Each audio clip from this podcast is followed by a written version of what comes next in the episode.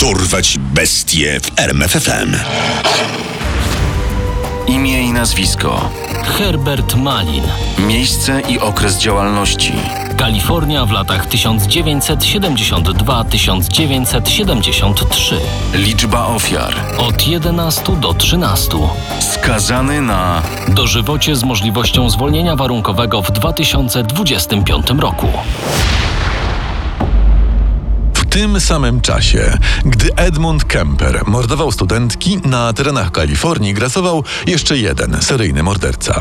Jednak Herbert Malin był znacznie bardziej wyjątkowy. Jego motywem do popełnienia zbrodni nie była perwersyjna, seksualna przyjemność płynąca z odebrania czyjegoś życia. Nie.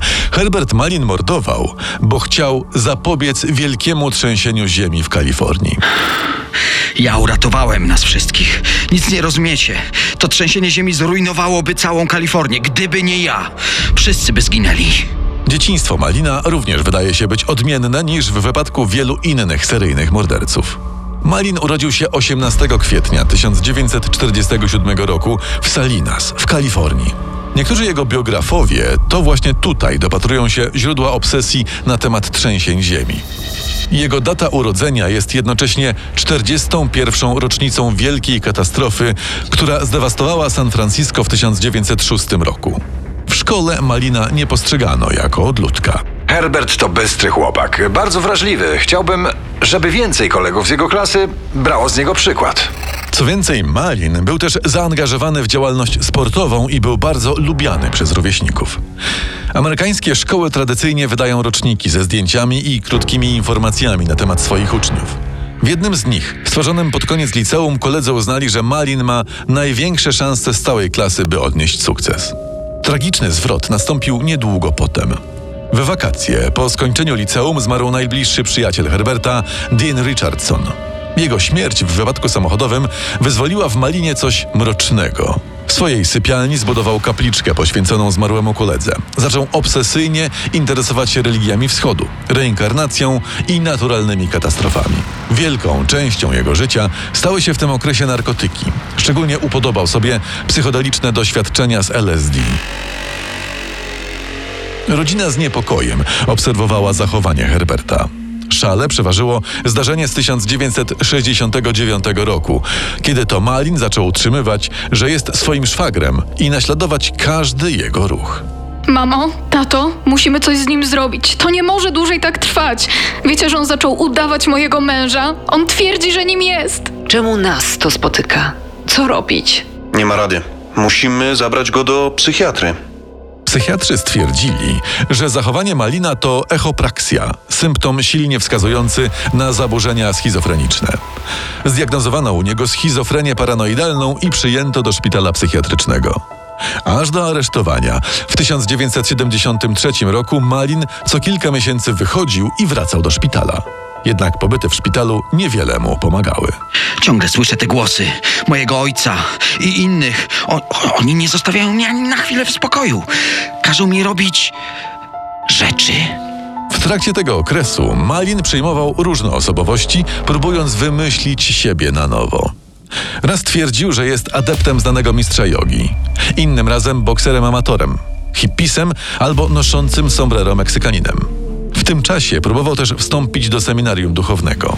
Jednak tymczasowe zmiany tożsamości nigdy nie utrzymywały się zbyt długo i nie dawały mu tego, czego pragnął najbardziej spokojnego umysłu.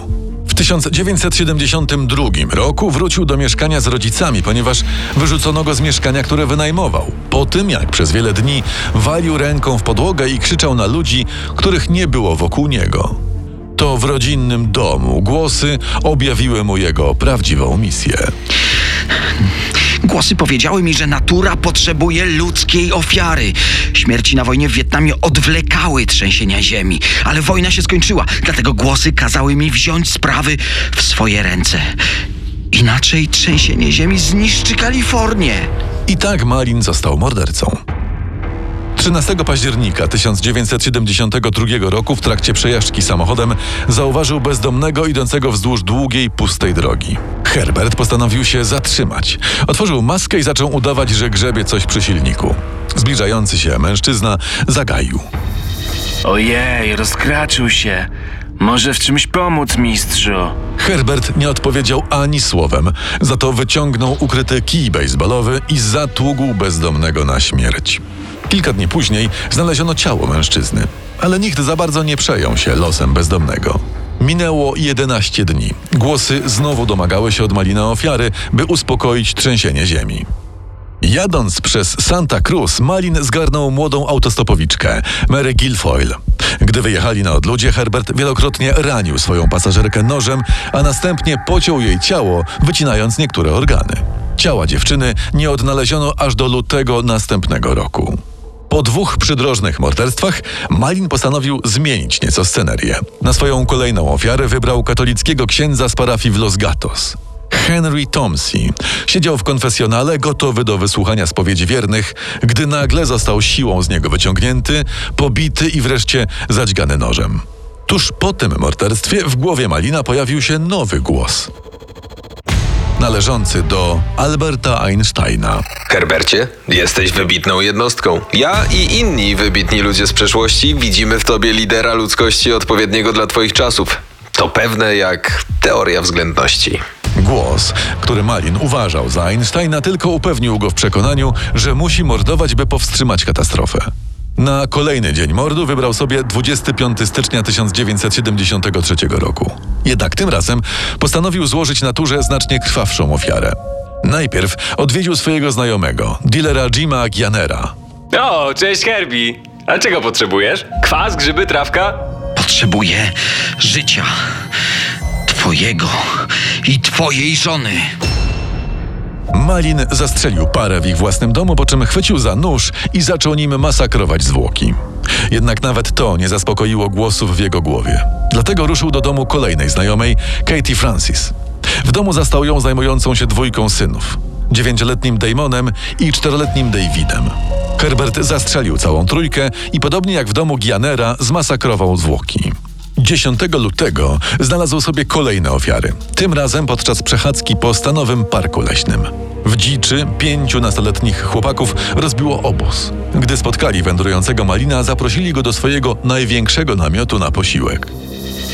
Może ma pan ochotę na kawę albo kiełbaski i fasole z puszki? Zapraszamy. Herbert odwdzięczył się im w charakterystyczny dla siebie sposób. Zastrzelił wszystkich pięciu chłopaków. Ich ciała znaleziono niemal tydzień później w przesiąkniętym krwią namiocie.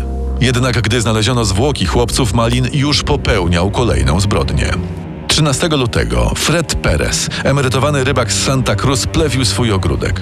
Pech chciał, że koło jego domu przejeżdżał Herbert Malin i zauważył staruszka. Malin na najbliższym skrzyżowaniu zawrócił z piskiem opon, zatrzymał się i wysiadł z auta. Na masce rozstawił swój karabin i oddał jeden celny strzał w serce Freda Pereza. Następnie, jak gdyby nigdy nic, wsiadł do auta i spokojnie odjechał. Świadkiem tego czystego szaleństwa był jeden z sąsiadów Pereza, który zachował na tyle przytomny umysł, że zapisał numer rejestracyjny wozu sprawcy. Halo, policja? Właśnie zastrzelono mojego sąsiada. Zapisałem numer rejestracyjny gościa, który to zrobił.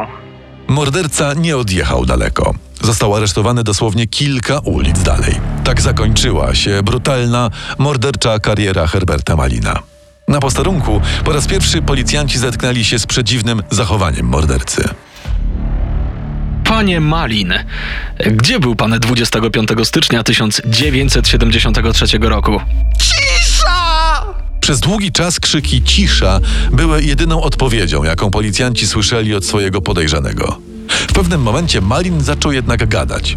Problem w tym, że to, co mówił, dla policjantów nie miało zbyt dużo sensu. Tylko dzięki mnie i moim ofiarom z ludzi jeszcze nie było trzęsienia ziemi. Jeśli mnie nie wypuścicie, to przekonacie się sami. Policjanci sami zaczęli myśleć, że wariują, gdy 8 dni po aresztowaniu Herberta Malina cała Kalifornia poczuła wstrząsy o magnitudzie 5,8 w skali Richtera. Widzicie? Gdyby nie ja, ofiar byłoby znacznie więcej. Ja was uratowałem! W sądzie nie było łatwiej. Malin co chwilę wygłaszał swoje dziwne teorie. O tym, że jest liderem ludzkości. O tym, jak powstrzymywał trzęsienie ziemi. O tym, jak rozmawia z Einsteinem. W związku z tym strategie procesowe wyglądały następująco. Prokuratura usiłowała udowodnić poczytalność Herberta, a obrona utrzymywała, że jest niewinny ze względu na swoją niepoczytalność. Strategia obrony wydawała się odnosić sukcesy, szczególnie w chwilach, gdy Malin wezwany do zeznań głosił swoje kolejne teorie. Chłopcy z namiotu dali mi telepatyczne przyzwolenie, by ich zabić. Rozumieli, że w ten sposób uratujemy setki tysięcy istnień. Telepatyczne przyzwolenie. Tak, wszyscy. Homo sapiens są zdolni do telepatii, tylko nie jest ona społecznie akceptowana. A pozostałe ofiary też dały panu przyzwolenie? Tak! Po długim i dziwnym procesie, mimo wielu dowodów na niepoczytalność Malina, przysięgli stwierdzili, że może on odpowiadać za swoje czyny. Morderstwa na Jimie Gianerze i Katie Francis uznano za morderstwa pierwszego stopnia, dokonane z premedytacją, a pozostałe zakwalifikowano jako morderstwa drugiego stopnia. W sierpniu 1973 roku usłyszał wyrok dożywocia z możliwością starania się o zwolnienie warunkowe w 2025 roku, który to wyrok odsiaduje do tej pory. W więzieniu przez pewien czas miał cele koło swojego kalifornijskiego kolegi po fachu, Eda Kempera, który tak wspomina sąsiada. Malin miał zwyczaj śpiewania i przeszkadzania innym, gdy próbowali oglądać telewizję. No, blałem go wodą, żeby się zamknął. Kiedy był już grzecznym chłopcem, dałem mu fistaszków. Herbie lubił fistaszki. To odniosło skutek. Niedługo potem zaczął pytać o pozwolenie, czy może śpiewać. Tę metodę nazywam terapią modyfikacji zachowania. Nie wiemy, czy Malin zamierza starać się o zwolnienie warunkowe w 2025 roku. Nie wiemy, czy je dostanie. Jednego zaś możemy być pewni. Gdy wyjdzie, będzie miał 78 lat i raczej nikomu już nie zagrozi. Poznaj sekrety największych zbrodniarzy świata. Dorwać bestie w RMFFM.